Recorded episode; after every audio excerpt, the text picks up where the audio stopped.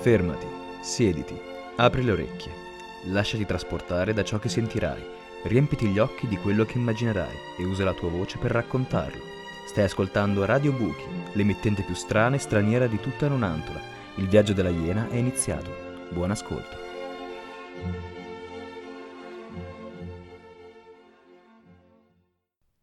Ciao a tutti e a tutte, eccoci qui per una nuova puntata di Radio Buchi. Oggi ascolteremo l'intervista che abbiamo realizzato ad Alessandro, un volontario dell'associazione One Bridge to Idomeni. Vi auguriamo un buon ascolto e state con noi fino alla fine. Lo chiamano The Game, il gioco.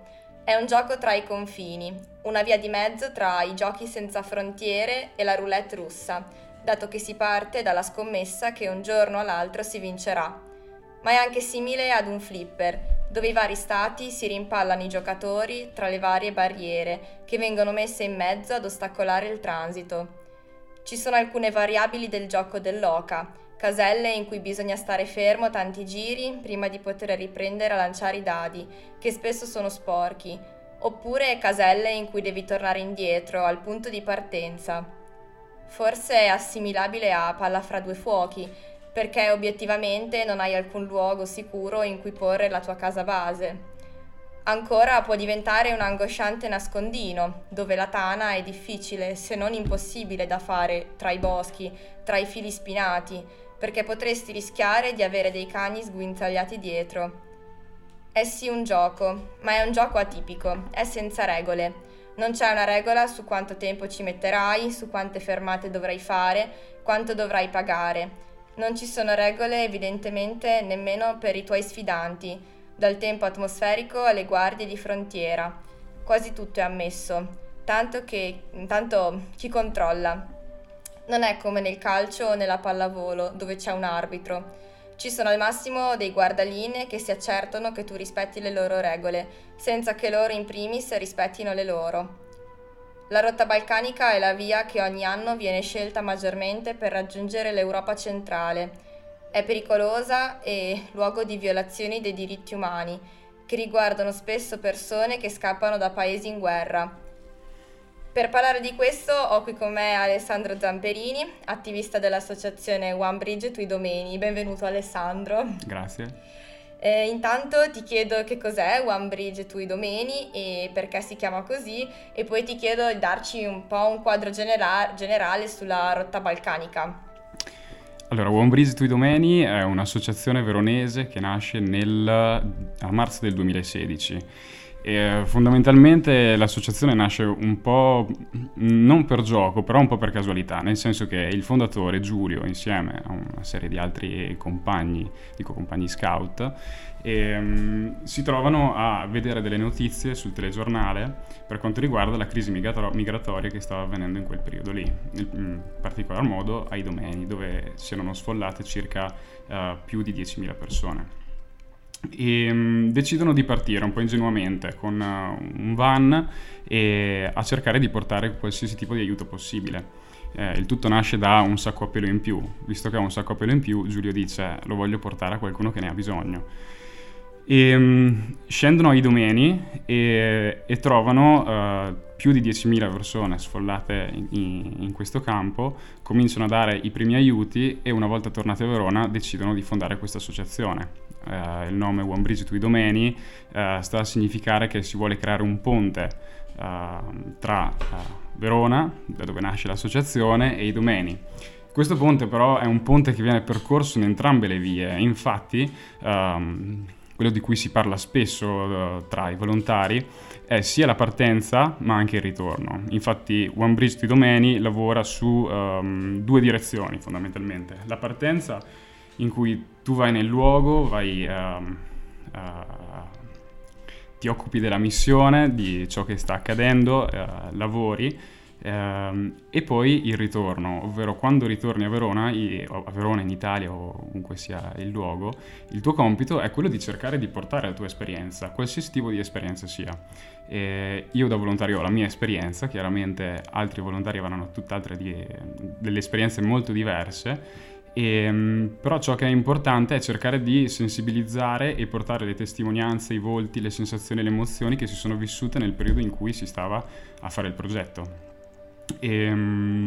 One Bridge to Idomeni lavora insieme ad altre due associazioni, una è la Luna di Vasilika e l'altra è Aleteia, che è un'associazione svizzera. Collaborano per due progetti, uno ad Atene e uno a Corinto. Io personalmente sono stato a Corinto. Si occupano, in realtà non hanno solamente questi due progetti qua. One Bridge da sola si occupa anche di un progetto in Bosnia e recentemente ne è stato aperto uno nel Kurdistan iracheno, comunque che vanno a toccare, si dice spesso, persone migranti. Io ho adottato un termine che ho sentito negli ultimi mesi di volontariato che ho fatto a Salonicco, che parlano di persone in movimento, the people on the move. Quindi si occupano di persone in movimento sulla rotta balcanica. La rotta balcanica è una rotta che parte da circa la Turchia. Le persone in movimento cercano di raggiungere la Grecia, che è il punto più vicino, diciamo, per poi avere lo sbocco verso il nord e quindi cercare di passare tutta quella serie di paesi balcani per cercare di arrivare in Germania, cercare di arrivare in Italia. Non solo, perché molti magari non intraprendono il viaggio via terra, ma intraprendono il viaggio per esempio via nave. Appunto, si stava parlando del game, molte persone provano il game cercando di salire su qualche tir che poi va su qualche traghetto e cercare di arrivare in Italia. E chi sono le persone che incontrate che intraprendono appunto questa rotta? E ti chiedo anche se sono cambiate nel corso degli anni, se sono sempre, insomma, della stessa provenienza oppure se i paesi di provenienza sono cambiati. Allora, nel corso del tempo le persone sono cambiate, i paesi di provenienza sono cambiati e questo dipendeva un po' da, diciamo, il flusso migratorio del momento, ma anche in base a tutte le varie sistemazioni che dava il governo greco. La mia esperienza personale, che è prevalentemente a Corinto, quindi abbiamo un paio di progetti che stanno all'interno della città di Corinto a circa 10-15 minuti dal campo rifugiati, e le persone che abbiamo incontrato fondamentalmente che ho incontrato io nella mia esperienza sono principalmente persone di provenienza afghana, iraniana, irachena, molti siriani. Personalmente, tra la mia prima esperienza nel 2020 e la mia seconda esperienza nel 2021 c'è stato un cambio abbastanza radicale, nel senso che nel primo anno c'erano moltissime persone che provenivano dall'Afghanistan, il campo era quasi pieno, e pochi siriani. Nell'anno successivo, nonostante sia andato un mese dopo che i talebani avevano preso Kabul, comunque c'era un grande afflusso migratorio da parte degli afghani, ma nonostante questo nel campo avevano inserito molte persone che venivano dal Nord Africa / Centrafrica, quindi facevano una grandissima rotta perché arrivavano dalla Turchia. I cambiamenti in questo caso sono rivolti, sono basati sostanzialmente sulle decisioni governative greche. Quindi, appunto, dalla mia esperienza, principalmente le persone sono in costante cambiamento. La burocrazia greca per quanto riguarda la richiesta d'asilo delle persone in movimento è molto lenta, di conseguenza questi campi temporanei, che inizialmente dovevano essere temporanei, sono diventati campi quasi permanenti, nel senso che le persone, le famiglie ci rimangono per anni e di conseguenza potrebbe essere molto facile prendere la richiesta d'asilo e quindi poi poter effettivamente lasciare la Grecia, come per esempio è molto fattibile che le persone rimangano lì per molto tempo e non vengano minimamente spostate. Diciamo che al di là delle persone che vanno e vengono, dalla differenza culturale che si può trovare all'interno del campo, ciò che secondo me smuove un pochino a livello emotivo è il fatto che è come se il tempo si fermasse. Quindi sono questa serie di culture, di persone che si ritrovano a vivere in un campo sovraffollato. Quello di Corinto nel 2020 conteneva più di 900 persone e la capienza massima era di 600, principalmente famiglie, un terzo erano bambini, e quindi tutte queste persone di nazionalità più diverse, con storie più diverse, con percorsi più diversi, e si trovavano a vivere insieme in questo arco temporale che, nonostante fosse di mesi, di anni, era come se fosse fermo. E qual è l'atteggiamento delle istituzioni e della polizia ai confini esterni dell'Europa? Qual è appunto il loro comportamento nei confronti di queste persone in movimento? Allora, ai confini dell'Europa ci sono molti e moltissimi episodi denunciati di pushback. Questo riguarda sia all'interno della rotta balcanica vera e propria, come per esempio si sta parlando del confine serbo-croato, e le persone provano a passare il confine, però poi di fatto si ritrovano delle nazioni che ritengono che il proprio paese sia una casa privata sostanzialmente, e di conseguenza tutte le carte di diritto fondamentale dell'uomo vanno annullate, e le persone si trovano ad affrontare questi pushback dalla polizia locale. E, sono episodi molto violenti, molto cruenti, nel senso che sostanzialmente vengono rispediti indietro, vengono sorvegliati. Una delle prime cose che viene fatta è togliergli il cellulare gli viene rotto, e talvolta ci sono stati episodi di torture, oppure per esempio li facevano camminare per sentieri nel bel mezzo dell'inverno a piedi scalzi. Quindi sono episodi abbastanza crudi, abbastanza violenti, e che nonostante le molteplici denunce è molto difficile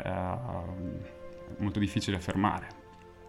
E altri episodi di pushback particolarmente violenti avvengono sulle coste, sul confine greco-turco.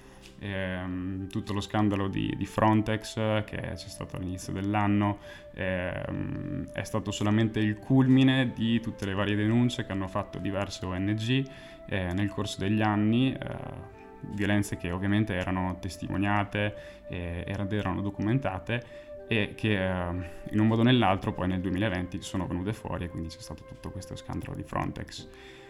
A livello di esperienza personale non abbiamo mai avuto particolari problemi con la polizia o con le varie istituzioni che stavano all'interno di Corinto.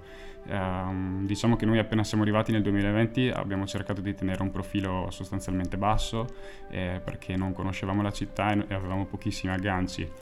In più, in quel periodo lì parlare di ONG era particolarmente complicato, nel senso che parlavi di ONG con un greco e questa persona ti guardava con poca fiducia, oppure cosa stai facendo qua? E quindi la sfida più grande che abbiamo affrontato noi è stato cercare di entrare all'interno della comunità. Nel 2020 succedevano degli episodi in cui ci facevano capire che non eravamo ben accetti. In una delle nostre magliette associative dell'associazione c'è una frase: "We are human", siamo esseri umani. E è stata molto contestata quella maglietta dalla popolazione di Corinto, perché dicevano: anche noi siamo umani, anche noi stiamo soffrendo, e quindi creavano una sorta di distacco tra la nostra associazione, comunque il nostro lavoro, e la popolazione. L'anno dopo, quando sono tornato nel 2021, invece le associazioni che lavoravano, i progetti, erano entrati quasi appieno nella comunità. Moltissime persone greche hanno iniziato a collaborare insieme all'associazione nel più molteplici modi, quindi da darci degli agganci per aprire nuovi progetti, nuove strutture, a portarci del materiale igienico-sanitario oppure vestiti che fosse utile. E tu parli di pushback, ci puoi spiegare effettivamente cosa si intende con questo termine? Il pushback è fondamentalmente quando le persone in movimento cercano di oltrepassare un confine da un paese all'altro. E, Questi pushback avvengono di solito in quelle che vengono chiamate le grey zone, che sono quelle zone grigie di paesi che non fanno parte dell'Unione Europea, vedi la Croazia, vedi la Bosnia-Erzegovina. E i pushback sono fondamentalmente la polizia dei vari paesi che respinge i migranti che provano ad oltrepassare, ovviamente in maniera illegale, il confine. E prima hai detto che una delle cose che fa la polizia, insomma uno dei fenomeni di violenza che avvengono lungo i Balcani, è quella di rompere i cellulari. Ma perché? Rompono i cellulari per il fatto che non vogliono che entrino in contatto con altre persone, sostanzialmente. Li vogliono mettere in estrema difficoltà. La rottura del cellulare è un chiaro segno in cui io ti discollego da tutti ciò che non sono fisicamente presenti e da tutto il resto del mondo, perché se tu ti trovi in un posto isolato, chiaramente il cellulare può essere fonte di salvezza, può essere anche fonte di testimonianza in base ai fenomeni di tortura o delle condizioni che stanno vivendo. E, di conseguenza, la rottura dei cellulari è una delle prime cose che fanno. E, sì, mi ricollego anche a un progetto. Uno dei primi progetti è stato avevamo una scuola, c'è ancora questa scuola, meno efficiente di prima, però sta continuando a funzionare. Io ero insegnavo il computer sostanzialmente, e uno dei primi progetti che mi è venuto in mente di fare è cercare di creare una mail e una sorta di drive con tutti i contatti, in modo tale che se una persona si trovasse in difficoltà, che o perde il cellulare oppure gli viene rotto e riesce comunque a superare questo trauma, se avesse la necessità di mettersi in contatto con qualcuno che ha conosciuto o avere esigenze particolari da una determinata persona, gli basta una connessione a internet totalmente random e può rientrare in contatto con tutta la sua rubrica, con tutti i numeri potenzialmente utili, eccetera. Alcune volte si sente dire che dentro ai campi si possono creare delle tensioni, si genera violenza, quindi ti volevo chiedere perché appunto questa violenza si verifica all'interno dei campi, e allo stesso tempo però ti chiedo anche se ci sono stati momenti invece di collaborazione, se si sono create delle comunità all'interno dei campi, tra le famiglie, tra le persone appunto che sono lì presenti. Allora, diciamo che gli episodi di violenza, secondo me, principalmente scaturiscono dal fatto che i campi rifugiati sono stati costruiti attorno al 2015-2016 con l'obiettivo che fossero temporanei, nel senso che doveva essere un luogo sicuro per le persone in cui potessero alloggiare per tutto il periodo, tutto il processo burocratico, finché non avrebbero poi avuto o la richiesta d'asilo approvata oppure il rimpatrio.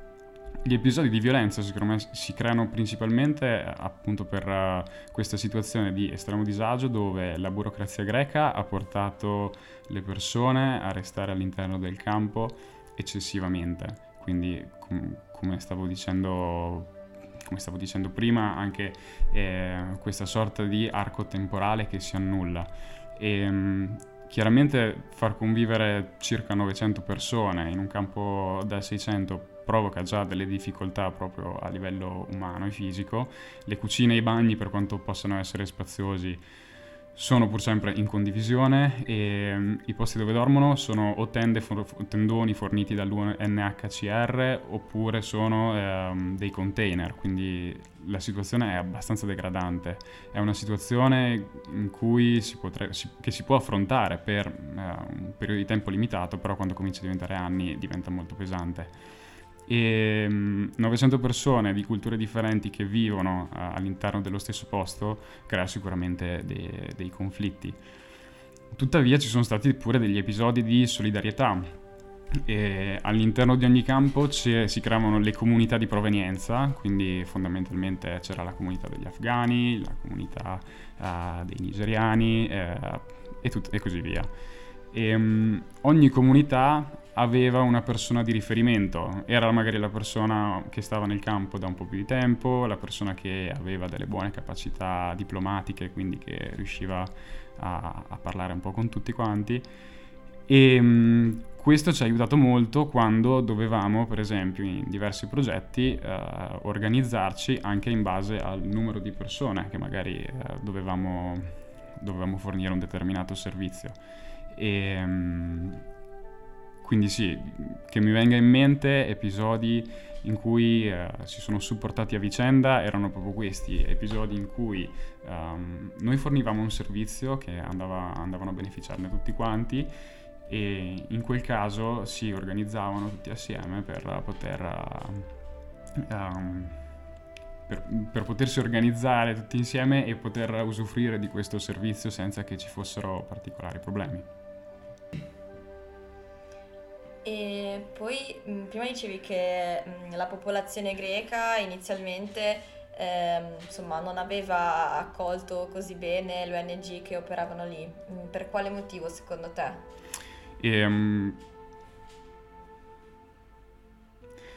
Secondo me principalmente per il clima di tensione che si viveva in quel periodo. In secondo luogo per il fatto che c'era una moltitudine di ONG che lavoravano in maniera totalmente autonoma e non comunicavano tra di loro, e in quel periodo lì, nel periodo del 2020, era uscito anche un po' tutto lo scandalo delle ONG che, diciamo, sostanzialmente erano molto rivolte a una situazione di profitto piuttosto che a una vera e propria...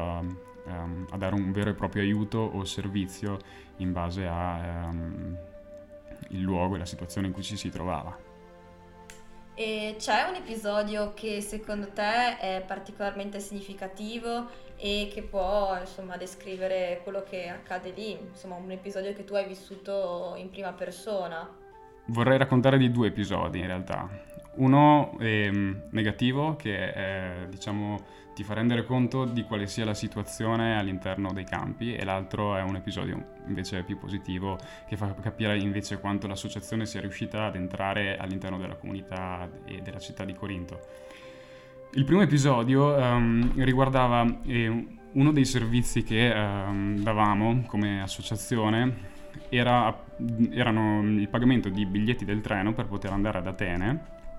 Ovviamente si parla delle persone che stanno all'interno del campo rifugiati. Potevano venire da noi, prendere un biglietto per il treno, e noi gli prenotavamo pure una visita specialistica all'interno di qualche struttura ospedaliera ad Atene. Ovviamente Atene era la città più vicina, a 100 km di distanza, con moltissime strutture e associazioni che potevano occuparsi di loro. Una mattina arriviamo e troviamo una signora del Centrafrica, adesso non ricordo la nazionalità, stava aspettando il biglietto che noi gli dessimo il biglietto del treno quel giorno lì dalle 5:30 di mattina. Il nostro primo pensiero è stato: come ti viene in mente che fossero state le 5:30 di mattina? Era chiaro che noi il nostro shop lo apriamo alle 9:30 circa, è chiaro che sarebbe stato il pomeriggio. Però questo rende un po' l'idea di cosa vivono le persone all'interno dei campi, nel senso che, come dicevo prima, il tempo si ferma, il tempo si stoppa. E, le persone stanno appunto in questo lasso temporale che non ha senso e quindi non riescono proprio ad entrare in contatto con la realtà, e questo ovviamente è frutto di anni e anni di sosta all'interno dei campi, senza sapere se potranno mai avere il diritto alla richiesta d'asilo oppure l'espatrio. Vivono un po' in questo limbo, quindi non è stata stupidità, è stata sostanzialmente confusione più totale, e questo è l'episodio un po' più triste, che rende, secondo me, va a dimostrare che le persone all'interno dei campi soffrono da questo punto di vista. Un episodio invece un po' più positivo, anzi molto positivo, è stato la seconda volta che sono andato alla missione, e dopo una settimana circa era stata organizzata una partita di calcio allo stadio di Corinto con la squadra di rifugiati provenienti dal campo, allenata da noi, e la squadra invece di Corinto proprio.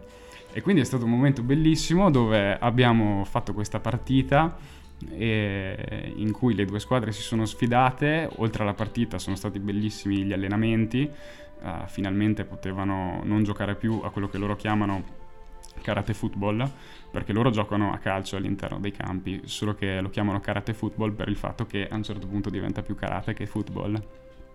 E invece in una situazione un po' più controllata, dove comunque ci sono degli arbitri, dove comunque il clima è sereno e piacevole, è stata una partita bellissima dove moltissime persone hanno giocato assieme, sono riusciti a giocare tutta la partita fondamentalmente con la squadra avversaria. La partita è finita in pareggio, ci tengo a precisarlo.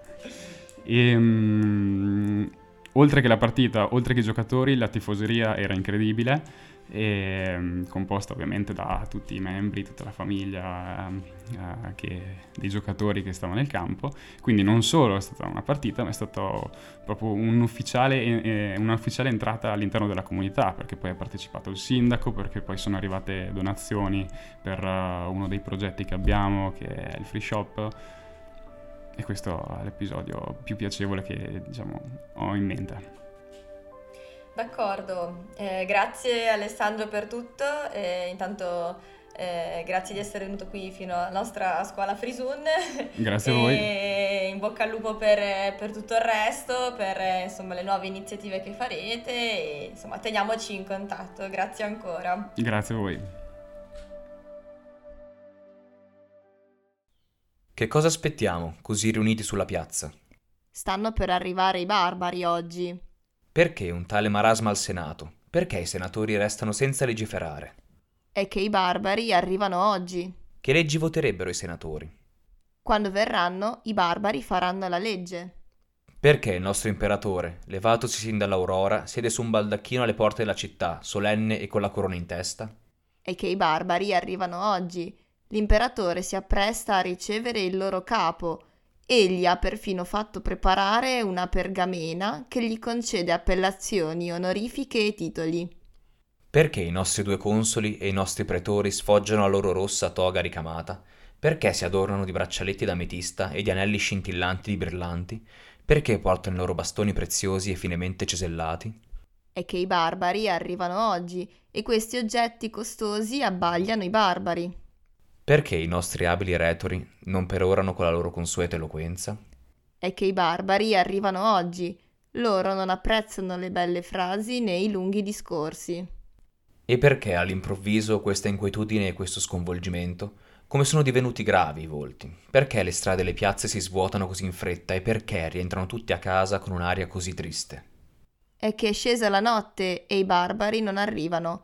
E della gente è venuta dalle frontiere dicendo che non ci sono affatto barbari.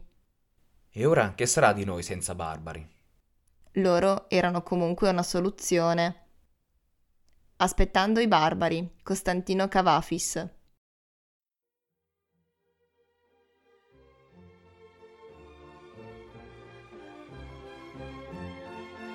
Grazie per aver scelto di ascoltare Radio Buchi, speriamo che il viaggio ti abbia condotto in luoghi inesplorati e bizzarri. La voce della Iena ti aspetta per il prossimo episodio. Oh!